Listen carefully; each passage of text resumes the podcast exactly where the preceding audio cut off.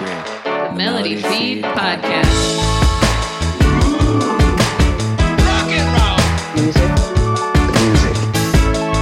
Music. Music. This is a conversation about Music. your vibrational basis. Oh my gosh. Wow. Sure. Pop music. Reggae music. Music.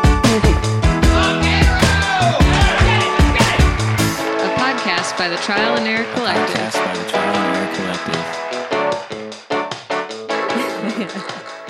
Hey, everybody. This is the Melody Feed Podcast, and this is Mike.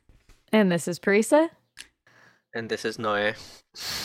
Very excited to have our friend Noe on as our expert guest. Today, we're going to be talking about music from video games.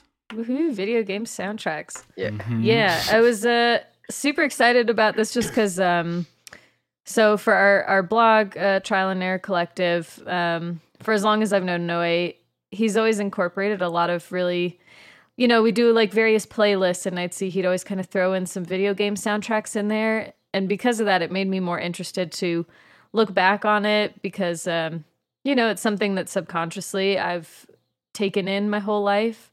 So yeah, was curious to learn more and to have this conversation with Noe. So thank you so much for being our guest today. Yeah, thanks for having me. Looking forward to nerding out. Totally. And we're, we're probably going Uh, to be asking a lot of questions because uh, I'm definitely not, you know, too much of an expert in video game music, although video games definitely were around when I was growing up. But Totally. Yeah, I I played a lot, but um it's funny cuz like I have a PS4 but I'm still I'm still playing my same PS1 games from like 92. So I uh, the soundtracks I know, I know very well. I'll say that. hmm Um, so Noe, do you want to tell us a little bit just about, yeah, your interest in general in you know video games and video game soundtracks, and you know how you got into it, and kind of, yeah, I guess what you're playing a lot these days. Yeah, sure. So, yeah, I guess I've played video games since I was a kid. I guess I was born in 94. So, I think, like, yeah, I had some of the older consoles, but I can barely remember. Like, I think my first childhood console was Nintendo 64.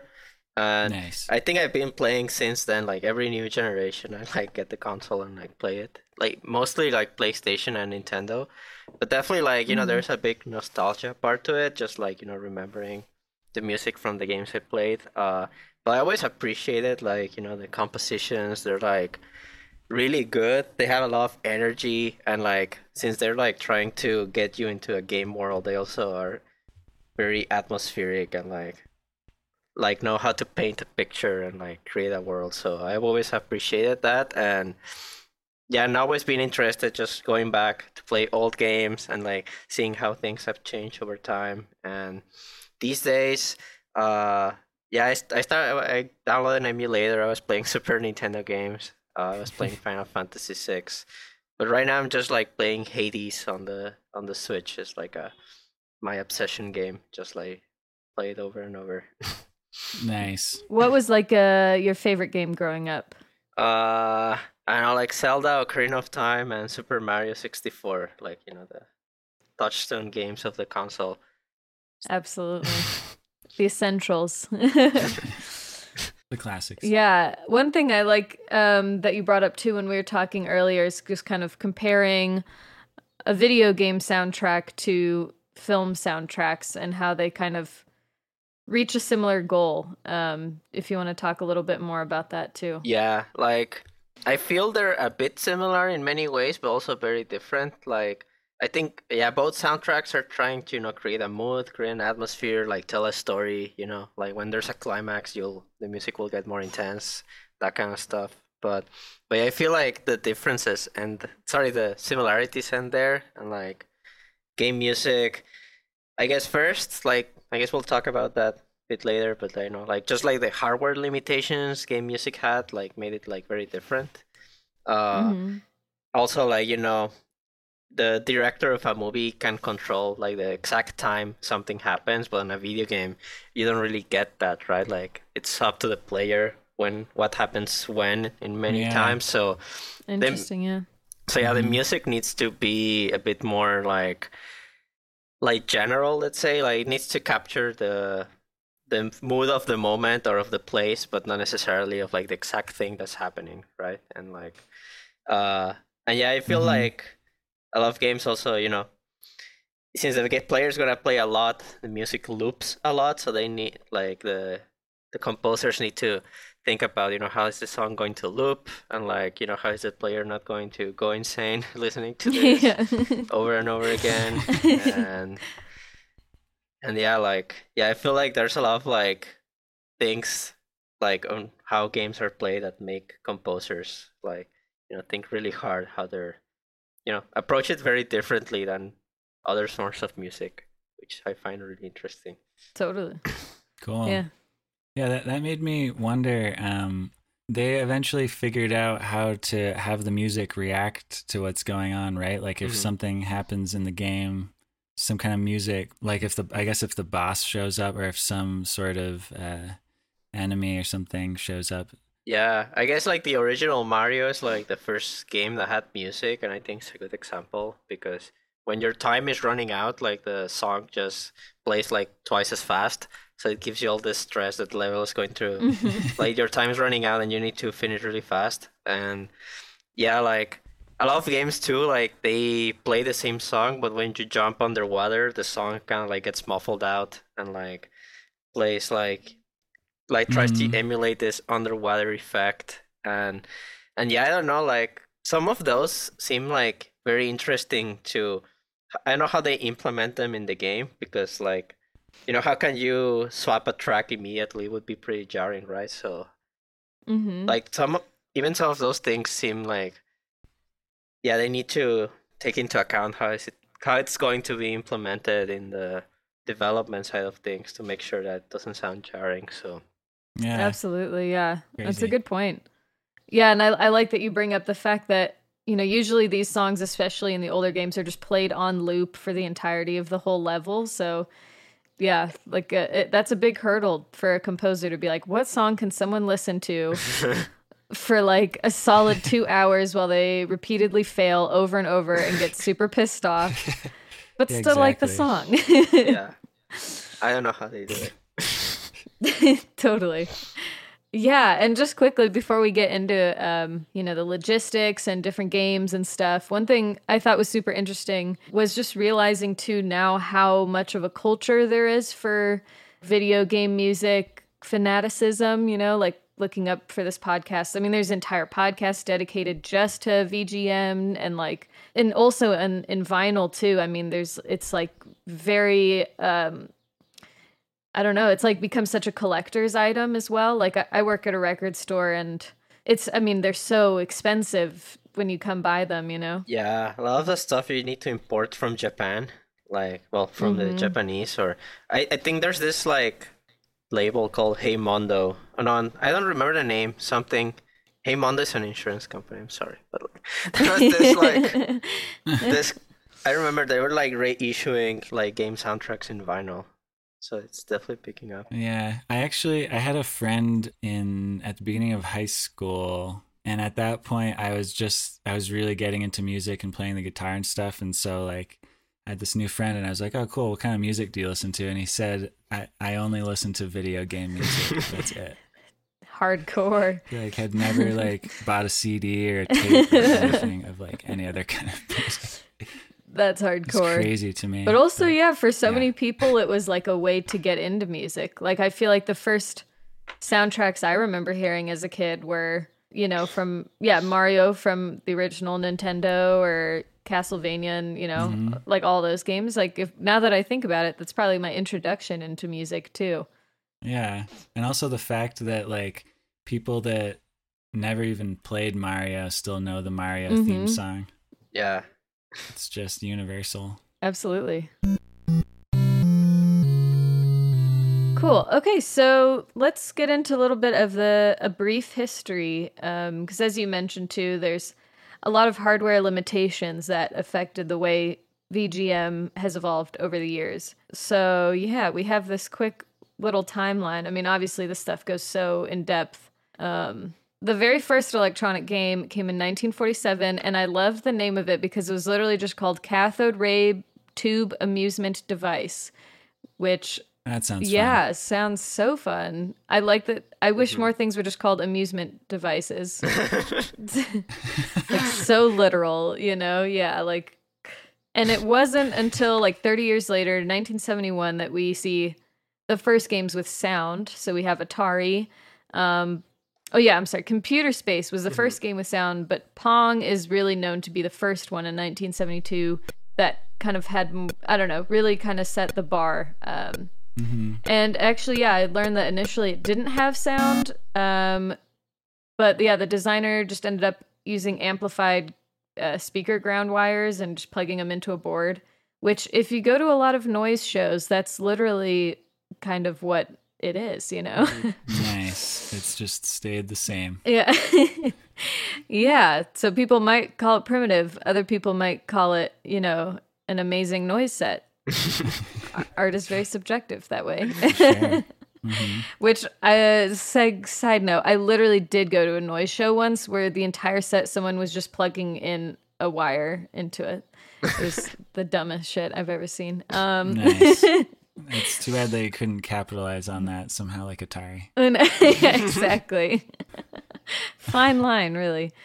Yeah, and then so about five years later, with the uh, the game Gunfight on um, Taisho, I don't even know that console. Is that how you say it? Do you guys know? Mm, I thought it was a brand, like a company, not a console. Yeah. Oh, really that know. probably makes sense. Yeah. But yeah, that's the game that we first start to see actual music, like compositions and stuff. Um, and then two years later, uh, with Space Invaders, that's the first time, as you were mentioning, where games are actually, the music is actually interacting with the game. Um, which I think is probably the biggest component of, of VGM now to have an interactive sort of cinematic feel because with Space Invaders, you know, the closer they would get to you, the faster the music goes. Mm-hmm. And then, yeah, uh, 1980 Rally X, the first game to have music throughout the entire gameplay. Yeah, then in 1981 we have Vanguard, the first licensed video game soundtrack, and there we go. Brief history. yeah, it's kind of interesting to think relatively how new VGM is, you know? Like, even though technically we've had sound since the 70s, it only really became music, you know, and in not too distant history, you know? Yeah. Like 30 ish years. Not Mhm. 40 ish. I don't even know what year we're on anymore. I know. I still say that the 70s were 30 years ago, but I'm like, wait a second. oh no, I guess that actually kind of was a while ago. yeah. So, uh, Noah, if you want to talk a bit Mhm. about, I guess we, yeah, 8 bit is usually a good starting point for this kind of stuff. So, talking about first and second generation music, yeah, like the sound chips and how how 8 bit music works. Yeah. So so yeah, the, things changed when the like the NES, the Nintendo Enter- Entertainment System launched. That was you know like the first like console that has sound chip. So like they could actually compose music with you know melodies and beats and like you know a pretty robust way to do it. And yeah, it's just really interesting. Like the the chip only has like five channels and like Mm-hmm. like one of them is called the triangle wave and another one like there's like yeah like some beat channels but basically like it's very limited you only have like five kinds of sounds and you can like pitch them differently but that's basically it so i think it's also like a good strategy to like save on memory because like the yeah just like write the music sheet let's say and then you let the hardware run it because the yeah, I was just looking up like how much memory a NES cartridge had, and it says like on average it was like between 128 and 384 kilobytes. So Oh my god. not a lot. That's crazy. so so I think the the ad- the sound chip also has a sample channel, but that's probably pretty like storing a sample on the cartridge probably takes up a lot of memory, so it doesn't seem like something you can like do liberally. Yeah, I, I sorry. I now I know the channels. It's like two pulse waves, the triangle wave, the noise channel, which is also used for sound effects because I think the sound chip is also used for sound effects. So sometimes the noise channel is just like for noises like when you get hit or like when someone gets hit or when you damage an enemy or stuff like that. So Ah. Mm-hmm. the sounds of the gameplay from the same place as the music. So you also gotta take that into account, like when you're using it uh, to play stuff. And and yeah, like I think yeah, the interesting thing is seeing how across generations this has changed, like as the power of like computing power has like evolved and Mm-hmm. and even like through time like i guess we can listen to like two songs on like i'm gonna like we can listen like 10 seconds of each or something but like Perfect. Yeah. Yeah the first one is just like a mario track that's like pretty simple pretty jolly and then we have a castlevania track that's a banger like you can see even how the composers figure out how to like do more complex stuff on the on the hardware Okay, so um, so what is this? This first clip is so Super Mario 3 NES. Yeah, that's Koji Kondo.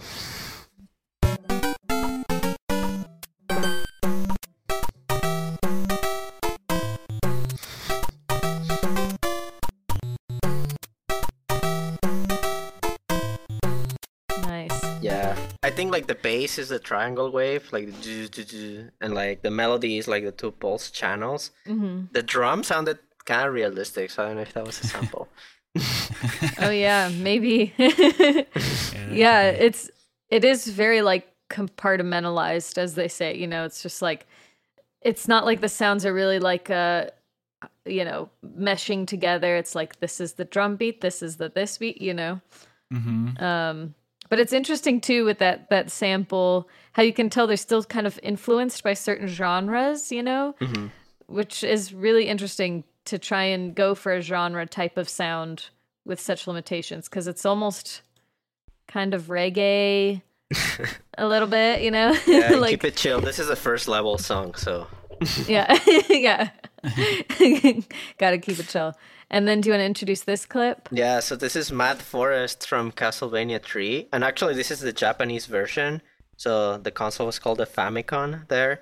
And I don't know, I don't remember why, but like the sound quality of the Japanese console was way better. So like the soundtrack of this game sounds Nice. better on on the and yeah, it's like three composers, Yoshinori Sasaki, Jun Funahashi, and Yuki Morimoto. Sorry for butchering your names, guys.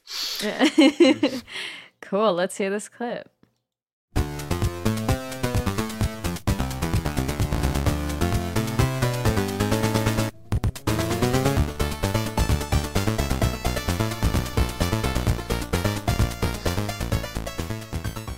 Nice. Nice. Yeah, this song is really good. It is really good. Cool. Castlevania has always been my favorite as as far as games because I used to play that on yeah original Nintendo, but all of them they you know they kind of carried the three the theme throughout the games, but changed it over the years too. Yeah, and I don't know, they always like they try to capture this like spooky gothic kind of like vibe, but also it's like very funky at the same time. Like I don't know, like tries Right. if it's too spooky, you won't get pumped up for the action. Yeah, so it's got to be fun they- still. Exactly. yeah, totally. More goth music should also be funky. That's that's what my takeaway is. Bauhaus needed more funky bass. I will let. yeah, I could uh, explain 8 bit a little bit more yeah. That would be cool. great. Yeah, because that Um, I kind sounds of great. looked into it a little bit. But uh, yeah, just for anybody that's wondering exactly what 8-bit refers to, it's um, it's basically like the resolution of the sound. And since, uh, like we were saying, that the um, the capacity of the game console is is like very limited, it can only hold so much information in there. They had to figure out a way to have music that occupies the least possible amount of space. And so 8 bit, the name just refers to each sample of the sound. Uh, it has a depth of 8 bits. And uh, and on our computers now, we usually deal with kilobytes and uh, megabytes and gigabytes and stuff. So this is only eight tiny bits And I, and I think there's a difference between bits and bytes too. And you can hear it too in the music that it sounds like the way that an image with very few pixels looks. You know what I mean? And Mhm. that's probably, and so to put it into perspective, also, uh, CDs have a bit depth of 16 bits on a CD, and then DVD audio and Blu ray audio uses 24 bits. Wow. That- Totally. Thank Mhm. you. Yeah, then I wonder like because then Super Nintendo is 16-bit console and Nintendo 64 is 64-bit, so probably the music is not like 64-bit because that would be better than Blu-ray. Oh, right. Yeah. That must Yeah. refer to something else. Yeah, I think it's like the graphics. kinda Yeah. like- hmm Cool. Yeah, thank you. That yeah, I like thinking about it in terms of like the image too. Like, yeah, that many pixels would kind of make that sort of sound. Yeah. It's kind of like an, an And easy way that, to um, digest it. That Yeah. little that little uh, documentary thing on YouTube, The Rise of VGM. The the woman uh, from Japan who was one of the composers for one of the companies, she was showing like on graph paper. She would graph out the waveforms. So she would like take a pencil and draw on the graph paper what the waveform would actually look like, and it just is like very blocky looking and she would map it out and that would be what the whoever made the chips Mhm. would they would use that as like the template for however they design the the sound Interesting. Nice. It's like really some like synth nerd stuff, really- you know. yeah one of one of the guys was saying that he actually in- in addition to making the melodies and stuff he would actually make the chips. And then a different company hired him and he didn't have to make the chips anymore. And he was like oh cool. I can just like be a songwriter again not have to like do crazy chip building. Yeah, and yeah, quickly before we get into the um, composers and stuff, it, it reminds me too in this other documentary I watched, they talk about um, so 1983 there was this new like synth keyboard called the DX7, um, which allowed for FM synthesis, um, and yeah, it's like you it was used in like Sega Genesis arcade games, but I also thought it was cool that it was like also in every top song in the 80s they use the DX7 you know it's like this just ultra 80s Wow. synth synth stuff you know mm-hmm. so everything from like the the chart toppers to video game music you know we all we all owe it to the synth nerds. I think that's also worth mentioning and remembering is that when the video game companies were approaching the music side of things, they were using the absolute best technology that they had. They weren't Yeah. trying to like make mm-hmm. it sound shitty or anything. They were like using the absolute best keyboards and everything. totally Wow. Yeah. um yes and Noah so who are some of your other favorite uh, composers from this like first and second generation here Yeah, so I really like, you know, like Koji Kondo is like the classic. He made like Zelda music and Mario, so he's the most iconic.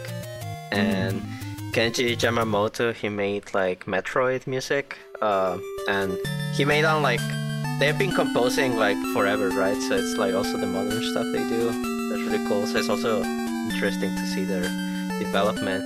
And this one I didn't know about. I looked him up, but his name is Hirokazu Tanaka. He is like a house composer for Nintendo. He so he was just composing the music for all of these like games that had no composer. Like especially because I guess the Nintendo had like the golf game and the soccer game and like you know a lot of like hmm maybe Totally. games that Nintendo was putting out to, you know, like just test out the console.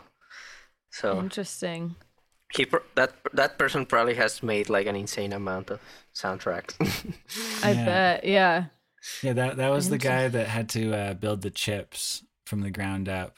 Yeah. Before, before I think Um, before right. Nintendo hired him. interesting yeah, so he's a pioneer too. Yeah, that's a, a good and an interesting point too that you bring up when you know they come out with so many games that don't have uh you know original soundtracks that they had to hire like a house composer because I also think of some other games I played on Nintendo as a kid that came from TV you know I had like a Sesame Street game and like a Bart Simpson versus the World game but when I think about it those didn't use actually songs like from the Simpsons or Ses- like they weren't trying to mm-hmm. emulate those songs because I also think maybe there was some copyright issues. So they, I wonder, I'm curious now if he also did a lot of those type of games. Yeah, I have no idea. I'm curious because I guess like some studios are made. Sorry, some games are made by outside studios, and uh, that's more common now. But like in the past, probably like a lot of games were just made by the game company, and especially Nintendo. I think Nintendo is one of the few that like you know still makes their own games. Like most companies now just commission like big studios to make the Mm. games for them. Uh, interesting. That makes sense. Yeah. Yeah, and then like jumping to like the second generation, some like composers I really like are like uh Nobuo Uematsu. He made like Final Fantasy soundtracks, and that guy, you know, he didn't have any musical training, and he was writing like almost like Bach level shit. I don't know how he did it. Yeah. yeah. Can we actually play a clip? Um, yeah, That song that you put. Uh, was it this one, the Final Fantasy VI? Is that him? yeah. I can put send you the link. I was preparing it actually because I love this. Song. Oh, nice. Yeah. Yeah, I put a timestamp on like the organ part I like, but like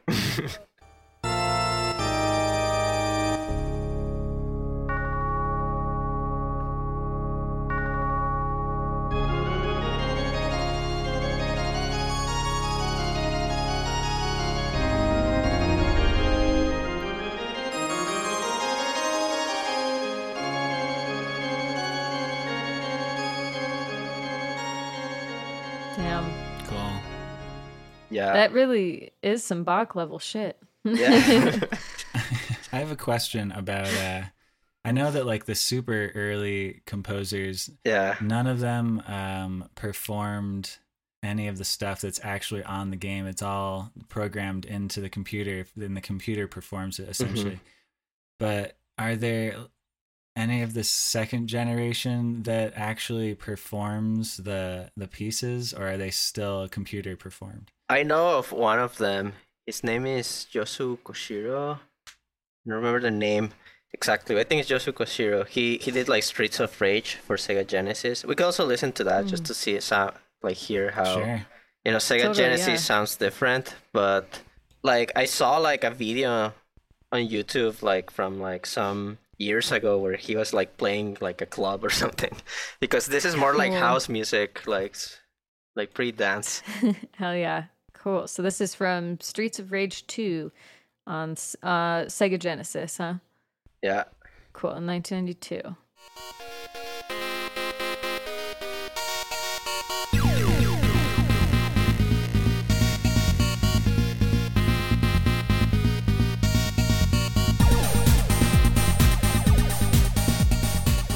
Yeah. Nice. That's sick. Yeah, so I would go to a rave where he plays. That would be cool. Definitely. Oh man, a VGM rave. That would be so sick. You're just trapped in a video game for like three hours. yeah. Yeah, and this game is just about like you know going in the street and beating the shit out of dogs. It's pretty badass. Hell yeah.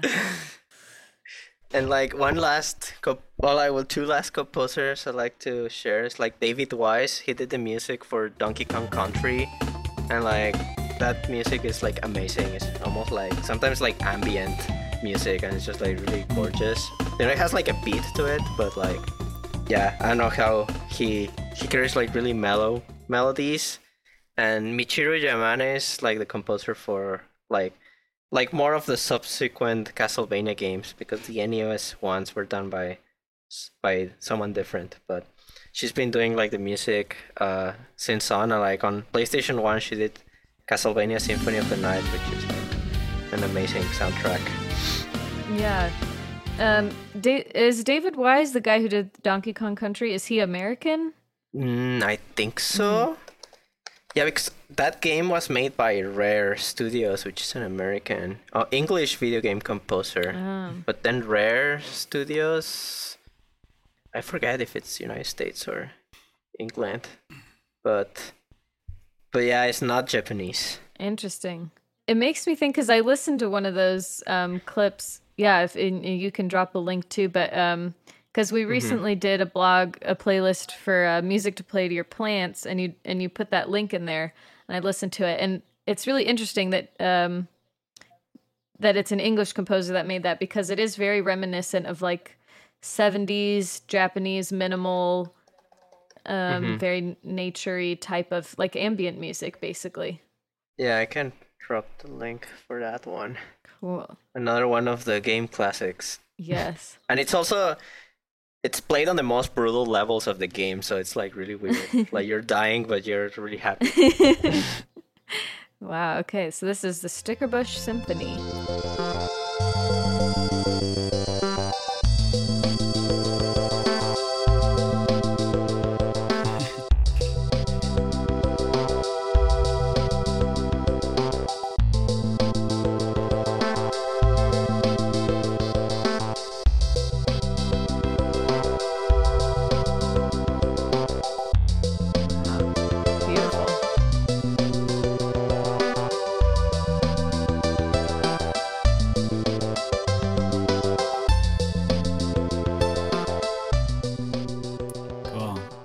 Is that from? It's a good question. Let me see. It's Donkey Kong Country 2. Someone in It's the from the 90s. But yeah. Someone in the comment put 38 years old. 1995. Oh yeah, that's not 38 years old. Right. When I was when I was 1 year old. Yeah, it sounded yeah, it sounded 90s. That's cool. Nice. Beautiful. Yeah. Yeah, and then yeah, I guess like after those generations, like I guess Nintendo 64 and PlayStation 1 had even better sound.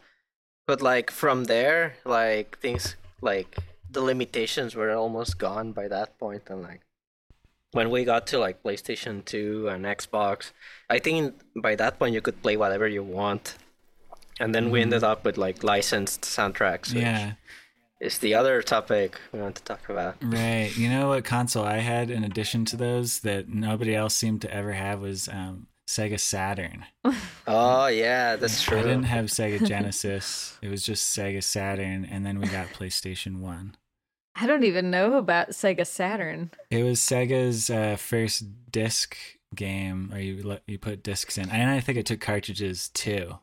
But I don't think we had any cartridge games. Wild. Yeah, but I think it was pretty advanced console, like Yeah, like I remember it being pretty cool. What what Mhm. games were what games did you play on that? I think that's um, the one we played Road Rash on. I could be wrong about that. Um, Nice. But yeah, Road Rash was awesome. I'll I'll talk about that one a little bit more later. But but yeah, that was. I mean, that's where the licensed uh, music started coming into my game world. mhm. Totally.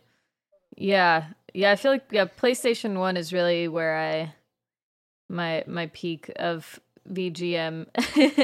um yeah, I played a lot a lot. Well, it's funny cuz I mentioned this to you guys when uh, we were chatting earlier and neither of you remember this, but uh for people listening, back in the back in the 90s, um potentially early 2000s, there used to be sample video games like everywhere. Like you would go to like Pizza Hut, it'd like- come with your like pizza. Yeah, yeah, demos. Um so I've played so many games but basically just the same level um over and over and over again. So yeah, like you know, Parappa the Rapper, which is all about music. Um, you know, we're starting to get hip hop into VGM. But I really actually only know like two songs because those are the only two, two levels I I got um in the demos. Nice. um but yeah, at, at this point like you said, you know, there's like very little limitations and we're seeing yeah, complexity in the music, uh, more influence of genres and especially the time like the Die Hard soundtrack. I played that a lot.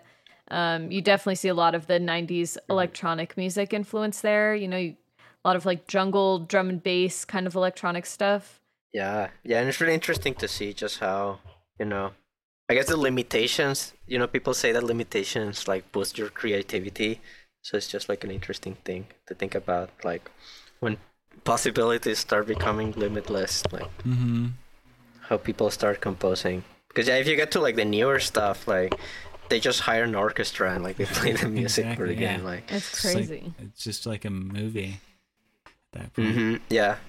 Mm-hmm. And a lot of games are trying to be like movies, which is a beef I have with like current trends, but that's just my opinion. Ooh, what what makes you uh, not like that trend?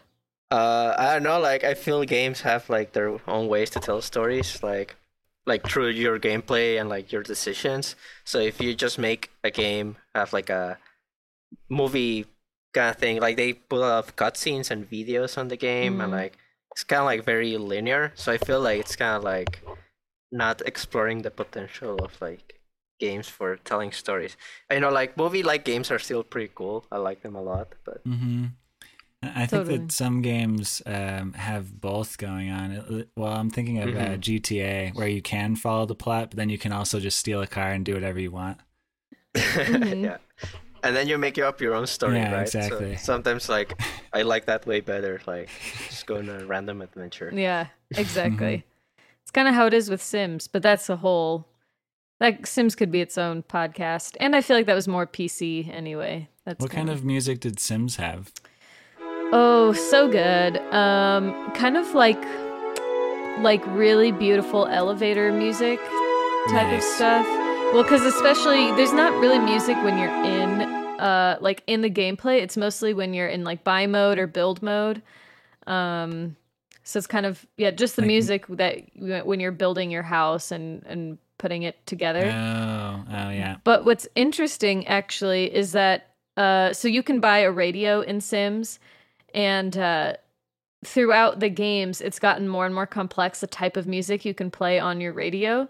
And usually it was just kind of like the Sims themes. Um, but now they've actually, in like the newest ones, they've hired celebrities to do Sim versions of their songs. And there is a fantastic video of Katy Perry um like singing her song in the simlish language and my There's a language? oh yeah they have their they have their own language the simlish language I was um not aware. but like my favorite comment on that video is like you know me when the weed when i don't think the weed brownie hits it's like me this weed brownie's not hitting me three hours later and it's like the video of Katy Perry going like "Flooba-dooba-dooba-blee." it's so good And yeah, like-. Flock of Seagulls has a Simlish version of their hit. Uh, It's very strange. Mhm. I don't. Wow. Cool. I Yeah, was not aware. Okay, well, I'm gonna have to get into that Me later neither. after this. yeah, um, yeah. So I guess we can play a few examples of PS1 uh, soundtrack. So let me see. Yeah. Here's here's some Die Hard trilogy.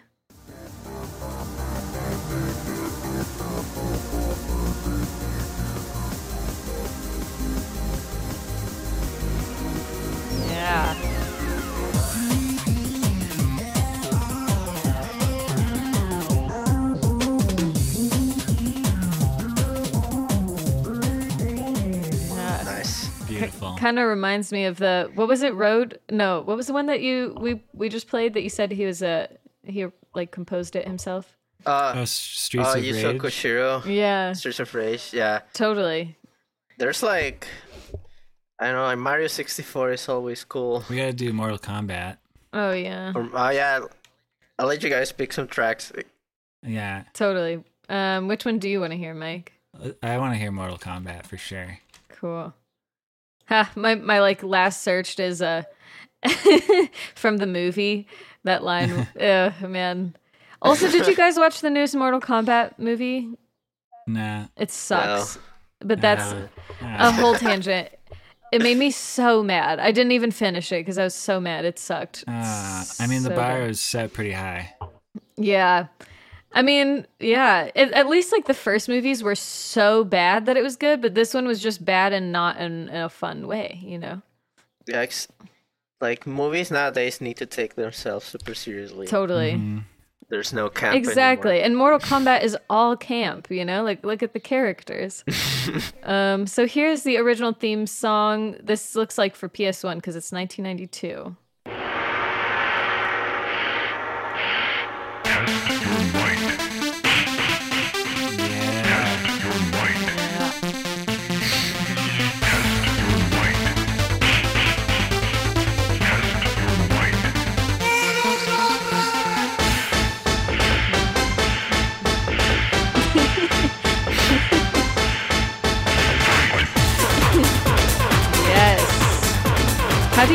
Want to beat people up while you listen to that? You know? Exactly. just do just mash the buttons and do a repetitive kick like a hundred yeah. times. yeah. Yeah. Just like That's how I played when I went to the arcades as a kid. I would just like put like extend my hand and extend my fingers as far as possible and just mash all oh, the Oh, yeah. buttons together. I, it's That's still the best technique. It's tried and true. You know? Just mash the buttons as fast as you can. I feel like I saw a video recently of a, of some guy that set the world record for the fastest clicking of one button. Like he got like 16 clicks in one second or something ridiculous. Hell yeah. That's Jesus amazing. it's also interesting to think about this time being like the the emergence of Christian parents saying that video games are the reason kids are so violent in their school shootings and stuff. Mm, And also, Yeah. you know, the soundtracks at the same time are like increasingly intense and you have these samples with, you know, Mm-hmm.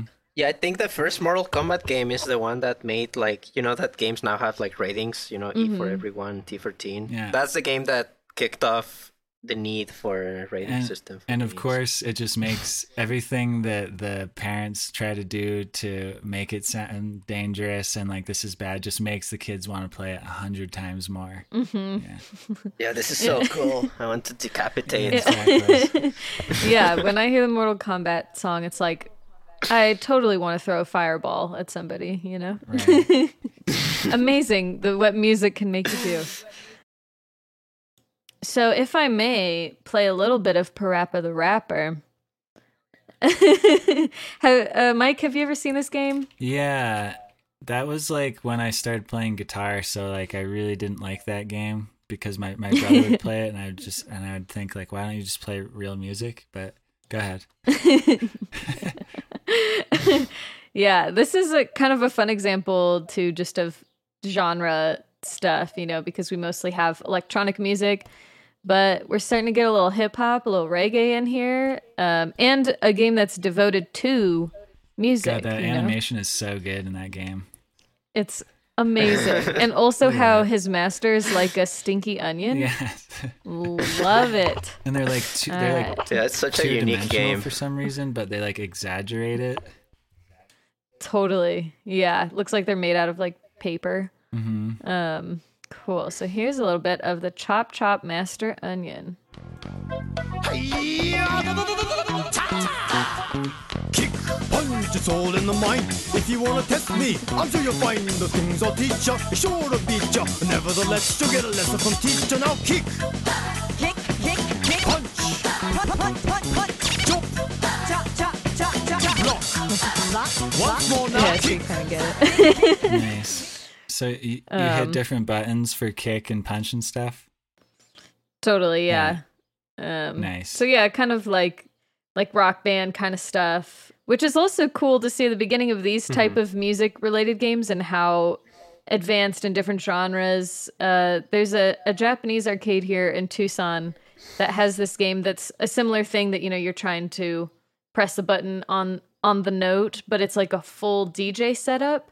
Um, Ah. and you're like Okay. scratching and like it's so sick. Cool. Did you guys Wow, did you guys ever that. get into uh, Dance Dance Revolution? Oh Yeah, yeah, that's what I was thinking about. Yeah, totally from That was that was pretty fun. major. Yeah, it was like really lame and really boring. So I was like, nah, dancing is for like people that are cool and not cool. now I would do it. Like, Yeah, totally. yeah. I was I was thinking the same thing. Like, ah, fun. this game is so lame. I'm gonna play it. um, yeah. Do either of you two have uh, any other songs you want to share before we get into licensed stuff? there's there's like Zelda or Mario ones or Nintendo 64 really good, or like another game from that era is like industrial music, like Quake. That's PC game, but the Oh, music yeah. was made by Nine Inch Nails actually. Whoa. Whoa, really? What what uh, Yeah. console was that for? PC, Oh, but it's around the same time. wild. Yeah, I didn't know because like even like, in this video it doesn't say. I don't know if it's Nine Inch Nails or just Trent Reznor. Oh yeah, it's just Trent Reznor. Oh yeah, Grammy Award winning. Band. Okay.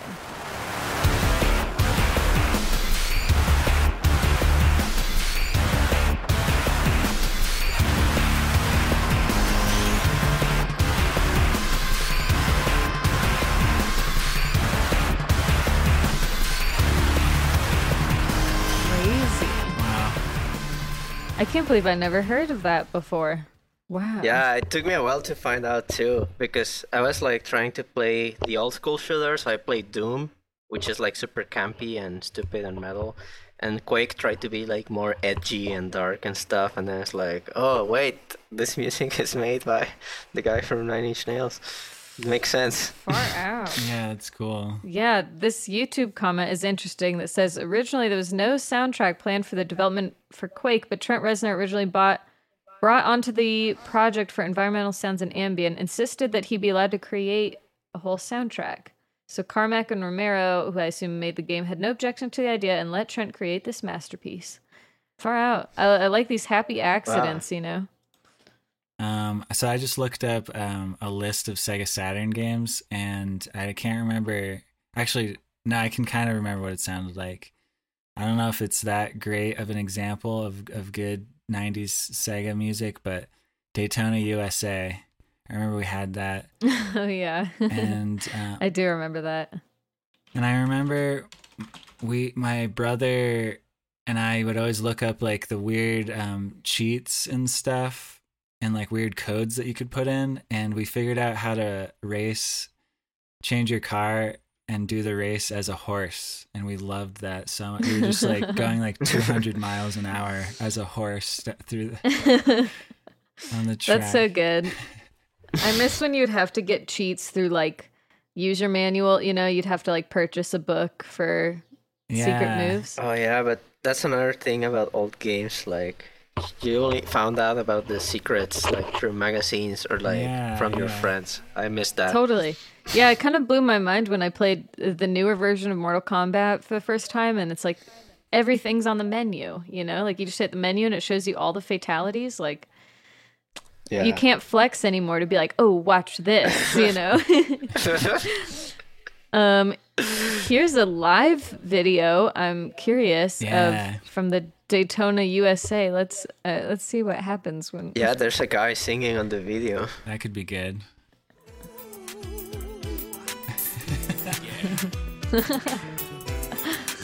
Let's go away from Daytona, USA.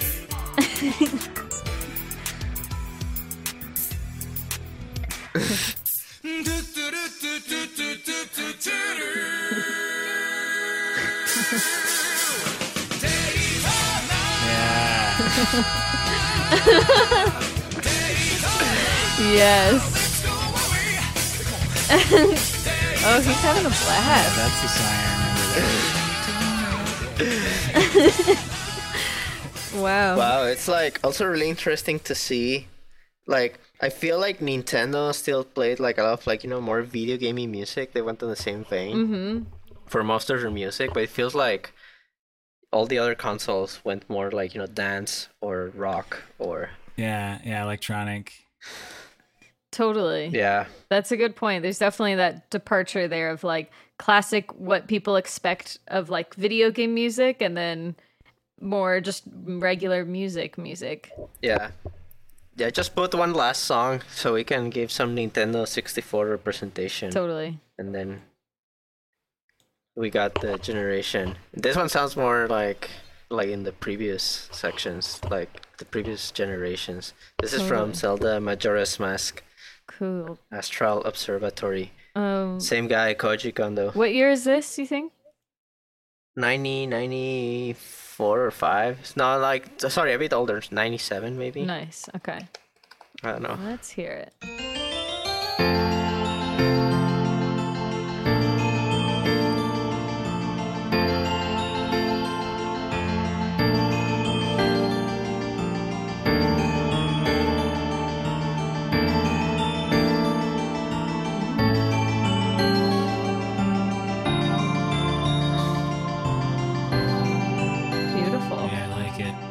Wait, I, I found now it's 2000. Uh, Oh, interesting. So it's one of the later Nint- Nintendo 64 games, I think. mm. Nice. I love the like classical music influence on so many of these games. Yeah, and Um, I, I noticed listening to a lot of these songs that I really like how when they hit a note and then they hit another note, the next note that they hit cancels out the first note. So everything is like very uh, one at a time. which is like everything like It's probably because the sound chip is playing exactly. right? So- Yeah, yeah, Totally. yeah. It's so it keeps it really like super clean. There's no like over Mhm. overlaps. No filthy human error. Yeah. Exactly. Like per- perfection of machine. exactly. Yeah, that's like a whole interesting side topic is just kind of like AI music and like computer generated music oh yeah. that like still kind of carries can carry human emotion but without I mean there is a human behind it technically but it's executed without that's kind of like a whole weird thing to think about too. mm-hmm. yeah, that's a really good point. Yeah. Like, yeah, I guess it depends on what you're making. It's beneficial or worse. Like, definitely computer generated jazz. I don't know how good that would be. Yeah. Yeah. Totally. but it's interesting you say that because there are like, you know, they they're doing all these bots that you know you feed it a bunch of music and it analyzes it and it comes up like there actually is recently a, an AI jazz album and it's Oh, like God. very tricky, you know, because it just like learns music and kind of you know learns patterns and things and tries to improv it on its own. And it's getting you know they've done been doing type of studies like this for so long but it's kind of scary how good a lot of them are. There's like a they like have like an amy winehouse spot you know that's like make an amy winehouse song. And it's like oh my god this kind of sounds like a good amy winehouse song but it's not. Ugh, But yeah. AI beats to chill and study too. yeah yeah exactly yeah. Yeah, so I guess we can talk a little bit about licensed music soundtracks, which, you know, late 90s were so huge um, and so influential just on music culture, too. Yeah. One, Um, once they started pulling songs off the radio and putting it on the on, onto the games. The great music discovery tool. Exactly. It really was. Um, and it's kind of interesting, too, how, like, the music would influence the game, which would then go on to influence the culture. It, like, kind of was a circle, um, which, uh, you know, especially for, like, the sports games, you know, like Tony Hawk, um, all the, like, snowboarding games, um, Road Rash. Road Rash, yeah, like where music is so integral to the culture, you know, like skate punk culture. Um, Yeah, it's like what the characters in the game would listen to while they're doing the stuff, you know, True. while they're skateboarding around and while they're beating people with lead pipes on their motorcycles. yeah, and it makes way more sense for the game to have that kind of music, like more. It's trying to emulate like a real world thing. so yeah, yeah. if you like listen to real world music, it's harder. mhm. Exactly. I wonder how much more expensive it, it was once they started having to license it because I bet that they tried really Mm-hmm. hard to not do that and to just have like cheap MIDI sounding stuff for their crazy whatever punk rock game and it just like, was a disaster. Totally. Yeah, it's probably really expensive. Yeah. But yeah, it's But I have no idea. crazy to think about the like how, you know, especially I mean, throughout most of VGM, but especially at this point, like that the music has become inseparable to the game, you know? Like when people to- talk about Tony Hawk Pro Skater, usually the first thing that comes up is the soundtrack, you know? hmm and like how it influenced you as a kid. Uh, like you know, for me, that's the first time I ever heard Motorhead. Um, nice. Primus. I'm looking at the soundtrack right now. mhm. Primus, Dead Kennedys, some band called the Ernies. Never heard of them. Suicidal Tendencies, uh, the Vandals. I've heard of them. yeah, and also I'm sure too for like a lot of these bands to kind of re emerge in popularity again, you know, like a lot of the 80s punk stuff to be coming up again in like 90s skate culture. Mhm. Um, you know, this is still pre-internet, so before kids could just like look up a Vandal song. So a lot of times it's like you would play a game because you kind of want to just hear the soundtrack, you know? yeah. Yeah, I'm looking up like the GTA radio music Oh, too, yeah. and that one's so diverse. Like because it had the radio station, so Yeah, and you could change the station while you, after you steal a car. You're like, oh, this is a great car I just stole. Like, let's see what's on the radio. You're just driving down the street, mowing people down, Mm-hmm. just um, running over police officers. yeah.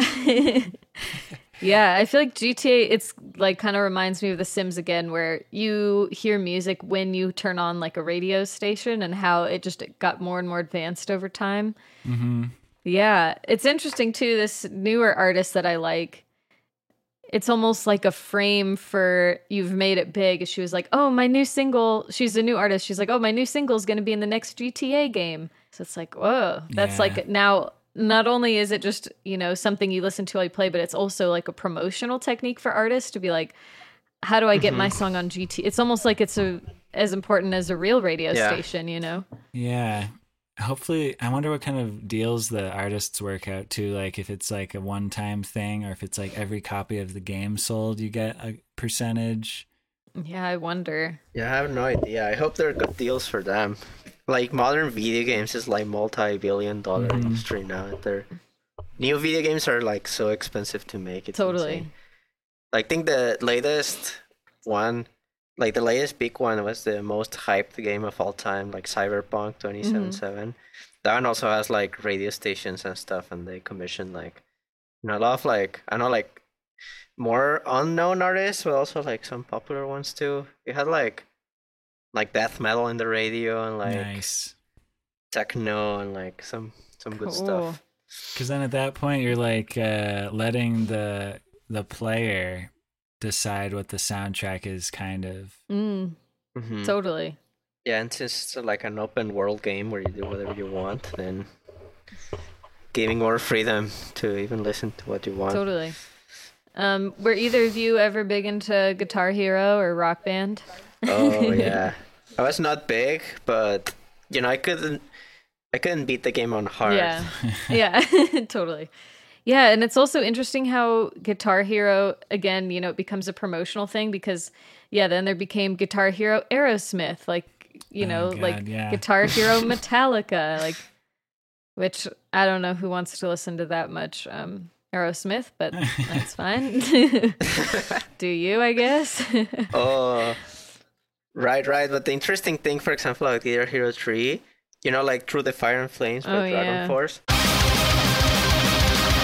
That's like the most difficult song in the game. So, like, people brag about it. And I think it got huge thanks to the game. Totally, yes.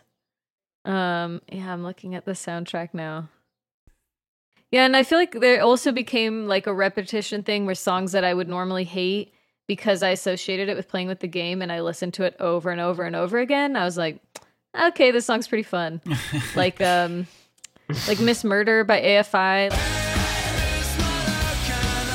That was the era when AFI really became a whole different band and like wasn't skate punk anymore. You know, it's just funny because they were like the skate punk stuff and like the original Tony Hawks.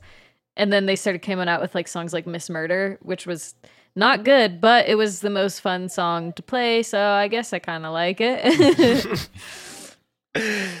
It's a survival tactic, otherwise. Yeah, have finished the game. exactly. Yeah.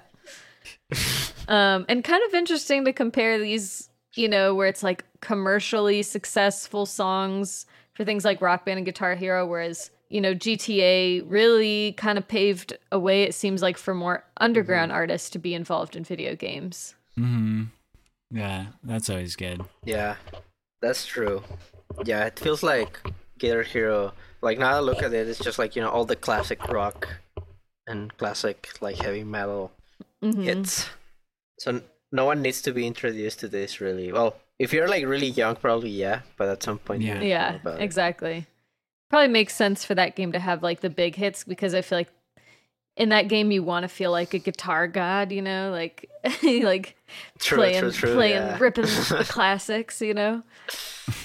yeah, and then also with the licensed stuff, we have games about artists or like you know artists putting out their own games, which again is interesting as a form of its own promotional thing.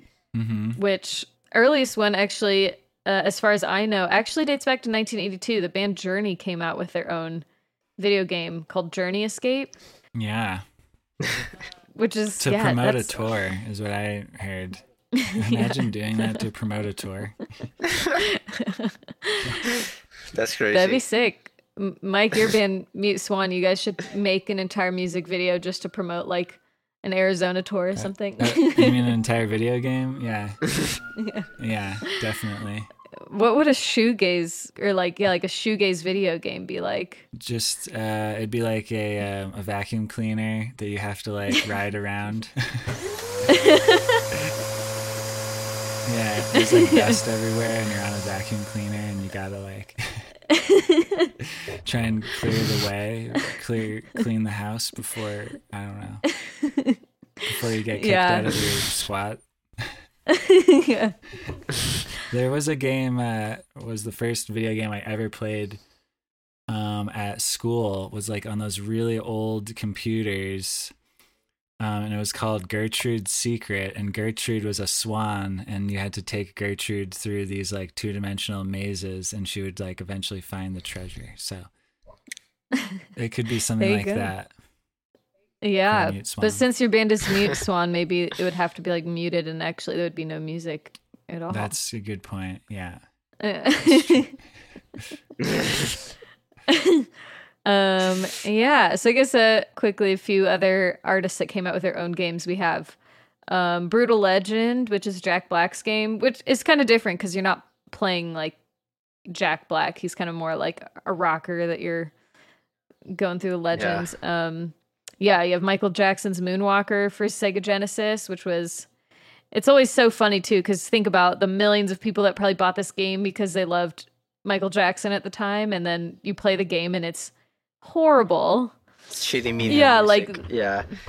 And it was really weird. You were saving kids. Oh well. my It was like- god, yeah, I didn't even think of that. Oh, jeez. That game did not age well. I might have to edit that part out. Man, yeah, that's that's a good point. But yeah, like the whole game was like yeah, just jumping. Like you, the only controls was like left, right, up, down. You know. Um, man, wow, that's crazy to think about. But yeah, apparently Blues Brothers had a game. Judas Priest, Road to Valhalla. You got a Def Jam game. Um, Yeah, that one's fun. It's like a fighting game, Def Jam Vendetta, and you're like fighting like buffed up guys and like Nice. far out. I never played that. Which one? What? What was that on? PS2. I think I played it at a friend's house. Like I didn't like very recently. I didn't like get to play it before. It was pretty fun. Oh, and I remember now the Brutal Legend game. Like it has uh, Ozzy Osbourne on it. Like it has like so many like references Um. to like heavy metal, and like the soundtrack is just like you know Judas Priest, Black Sabbath, etc. So it's like love letter to That's metal That's so fun. kind of game. Yeah, it makes sense that you know there'd be more metal. Like there's that there is such a subgenre of like metal video game music because Mhm. metal nerds and video game nerds are very. It's a very close knit group. Yes, I guess I'm. part of Yeah.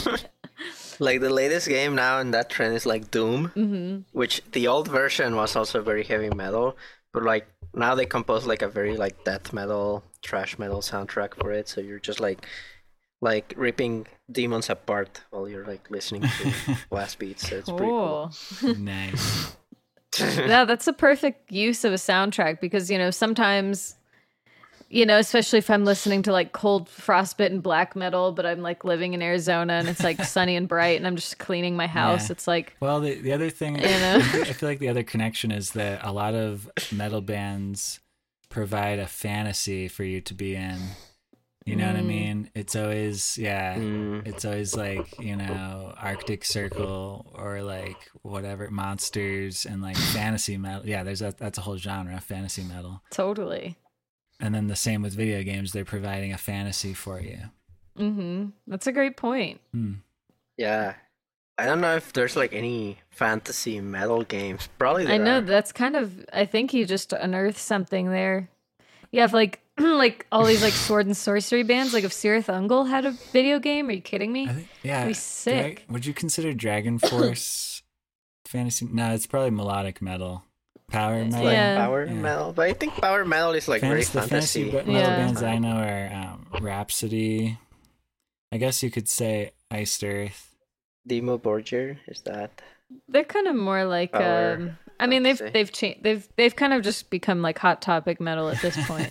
yeah. Okay. But yeah, it's like Lord of the Rings. Oh metal. yeah, like a Blind Guardian. Oh, then that's that's the one I was thinking Yeah. about. I got confused. Yeah, they're really Yes. good. Testament, Testament. Well, they're thrash, but they they sing Yeah. about um, fantasy topics. Nice.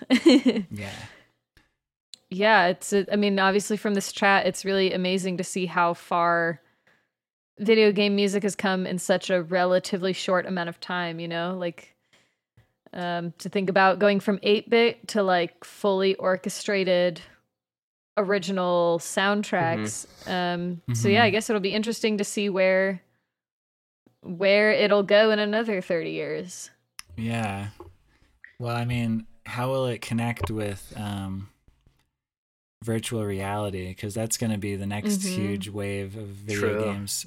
And it's I, I I- I feel like the trend for video game music. It seems to me that it's more and more immersive, which is why they try to go towards like the movie stuff. It's like you're in it. It's full stereo. A lot of gamers wear headphones and have special headphones just for gaming, and they always have a screen that's absolutely massive. So then the next Mhm. logical step is uh, virtual reality, but I don't know how the, that would change the music. Maybe it would be like as you travel through the game, you can hear one sound receding behind you, and you can hear like some new music coming up in front of you. Yeah, that reminds me of a game that's not that new, but it got like released for VR, so it kind of like makes me think about that. It's called Rez, like R E C, hmm. and you're just like it's like very looks like a wireframe, like very like like polygonal computer like, and it's like a shooter game, but like every bullet you fire and every time you hit an enemy, all of those are like sounds that play and like make the music while you're playing. It has like surround sound, so like recommend to play with headphones and just thinking, yeah, like there's like a backing track and then the bosses like you attack them more and the music gets more intense because you're attacking more. I know it's like Hmm. that looks like a really cool VR Hmm. game. So I imagine they could play with more like synesthetic things like that, where even like the gameplay creates Right. music. Totally. Huh. Yeah.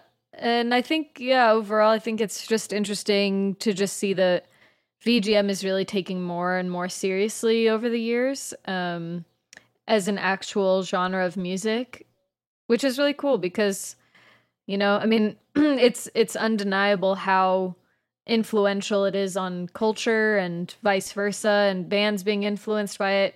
Um, you know, like Yellow Magic Orchestra. It was always very hmm excuse me, inspired by arcade games and things like that.